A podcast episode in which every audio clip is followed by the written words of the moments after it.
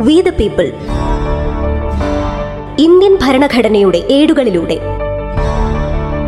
Radio Mattoli നീതിവേദിയുമായി സഹകരിച്ച് നടത്തുന്ന നിയമബോധവൽക്കരണ പരിപാടി. We the people. തയ്യാറാക്കി അവതരിപ്പിക്കുന്നത് കെ കെ ചന്ദ്രശേഖരൻ.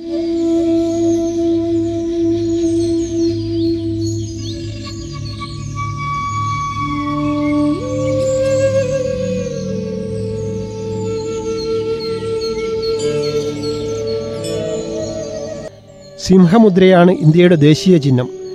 ഇത് സാരനാഥിലുള്ളതും ബി സി മൂന്നാം നൂറ്റാണ്ടിൽ അശോക ചക്രവർത്തി സ്ഥാപിച്ചതുമായ സിംഹമുദ്രയുടെ യഥാർത്ഥ പതിപ്പാണ്. സമാധാനത്തിന്റെയും വിമോചനത്തിന്റെയും സന്ദേശങ്ങൾ പ്രപഞ്ചത്തിന്റെ നാല് ദിക്കുകളിലേക്കും പകർന്നുകൊണ്ട് ഗൗതമ ബുദ്ധൻ ആദ്യമായി പ്രഭാഷണം നടത്തിയ സ്ഥലത്തിന്റെ അടയാളമാണ് സാരനാഥിലെ സിംഹമുദ്ര. ലോക സമാധാനത്തിനും നന്മയ്ക്കും ഇന്ത്യ പ്രതിജ്ഞാബദ്ധമാണെന്ന സന്ദേശമാണ് ഈ ദേശീയ ചിഹ്നത്തിലൂടെ പ്രകടമാകുന്നത്. നാല് സിംഹങ്ങളാണ് ഈ ചിഹ്നത്തിലുള്ളത്. അതിലൊന്ന് മറഞ്ഞാണിരിക്കുന്നത്. പ്രത്യക്ഷത്തിൽ കാണുന്ന മൂന്ന് സിംഹരൂപങ്ങൾ അധികാരം ധൈര്യം ആത്മവിശ്വാസം എന്നിവയുടെ പ്രതീകങ്ങളാണ്. വിരിഞ്ഞു നിൽക്കുന്ന ഒരു താമരപ്പൂവിൽ വൃത്താകൃതിയിലുള്ള പീഠത്തിലാണ് സിംഹരൂപങ്ങൾ. താമര ജീവന്റെയും സർഗാത്മകതയുടെയും പ്രതീകമാണ്. സിംഹമുദ്രയുടെ താഴ്ഭാഗത്ത് ദേവനാഗരി ലിപയിൽ സത്യമേവ ജയതേ സത്യം മാത്രം വിജയിക്കുന്നു എന്ന ആപ്തവാക്യവും ആലേഖനം ചെയ്തിരിക്കുന്നു.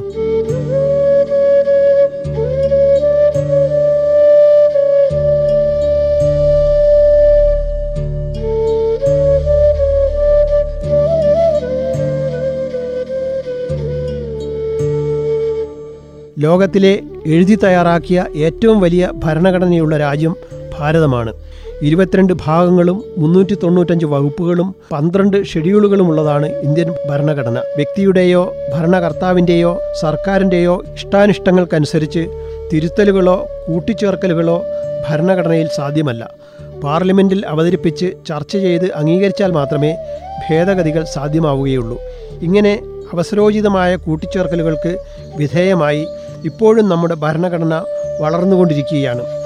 നമ്മുടെ ഭരണഘടന ഒരു രാജ്യത്തിലെ ഭരണവ്യവസ്ഥാ സംവിധാനം ഭരണകൂടത്തിന്റെ അധികാരങ്ങൾ ചുമതലകൾ തുടങ്ങി പൗരൻ എന്ന നിലയിലുള്ള മൗലിക അവകാശങ്ങൾ പൗരന് രാഷ്ട്രത്തോടുള്ള കടമകൾ തുടങ്ങിയ കാര്യങ്ങൾ നിർവചിക്കുന്ന അടിസ്ഥാന നിയമസംഹിതയാണ് ഭരണഘടന. ഇന്ത്യ പരമാധികാര സോഷ്യലിസ്റ്റ് മതനിരപേക്ഷ ജനാധിപത്യ റിപ്പബ്ലിക്കാണെന്നും രാജ്യത്തെ ജനങ്ങൾക്ക് സാമൂഹ്യവും രാഷ്ട്രീയവും സാമ്പത്തികവുമായ നീതിയും ചിന്താസ്വാതന്ത്ര്യം ആശയസ്വാതന്ത്ര്യം സ്ഥിതിസമത്വം അവസര സമത്വം തുടങ്ങിയവയും ഉറപ്പുവരുത്തുമെന്നും ഭരണഘടന ആമുഖത്തിൽ ഉറപ്പുതരുന്നു. ഒരു വ്യക്തി ഒരു വോട്ട് ഒരേ മൂല്യം എന്ന ആശയത്തിൽ അധിഷ്ഠിതമായ തെരഞ്ഞെടുപ്പാണ് ഇന്ത്യൻ റിപ്പബ്ലിക്കിന്റെ അടിസ്ഥാനശില. രാഷ്ട്രത്തിന്റെയും പൗരന്മാരുടെയും അന്തസ്സും ഐക്യവും സാഹോദര്യവും അഖണ്ഡതയും വളർത്താനും സംരക്ഷിക്കാനും ഭരണഘടനയോടൊപ്പം ജനങ്ങളും ബാധ്യസ്ഥരാണ്.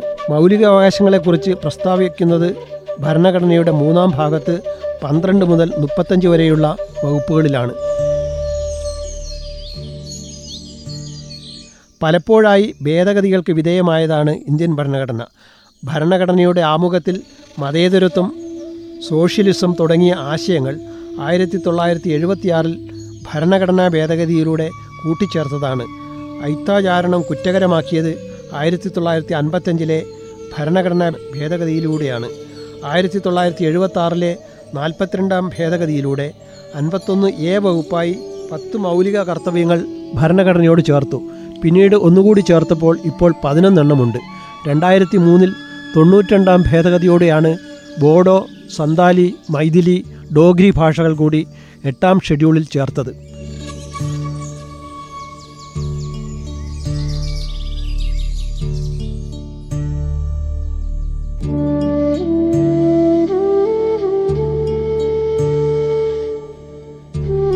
ആയിരത്തി തൊള്ളായിരത്തി നാൽപ്പത്തിയേഴ് ആഗസ്റ്റ് ഇരുപത്തൊമ്പതിന് ചേർന്ന ഭരണഘടനാ സമിതി യോഗം ഭരണഘടനയുടെ കരട് രേഖ തയ്യാറാക്കാൻ ഡോക്ടർ ബി ആർ അംബേദ്കറുടെ നേതൃത്വത്തിൽ ഏഴംഗ സമിതിയെ ചുമതലപ്പെടുത്തി.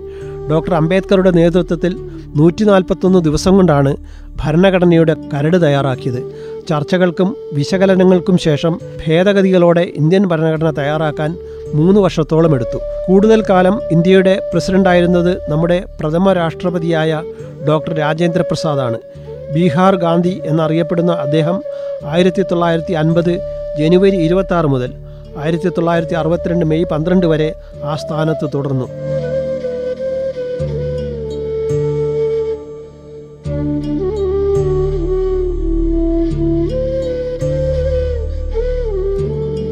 ഭരണഘടനാ നിർമ്മാണ സഭയിൽ മലയാളി സാന്നിധ്യം ഉണ്ടായിരുന്നു. പതിനേഴ് പേർ ഇതിൽ മൂന്ന് പേർ വനിതകൾ ഉൾപ്പെട്ടിരുന്നു.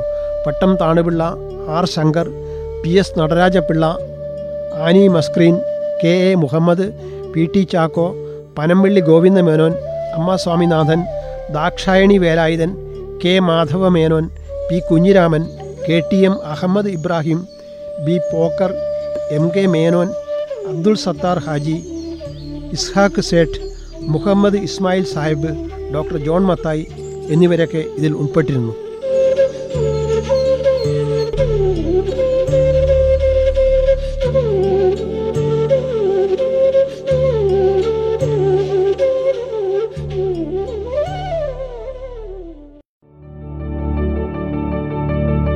പീപ്പിൾ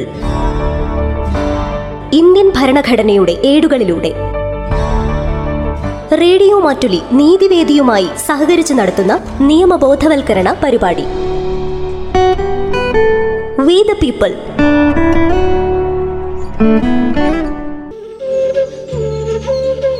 തയ്യാറാക്കി അവതരിപ്പിച്ചത് കെ കെ ചന്ദ്രശേഖരൻ.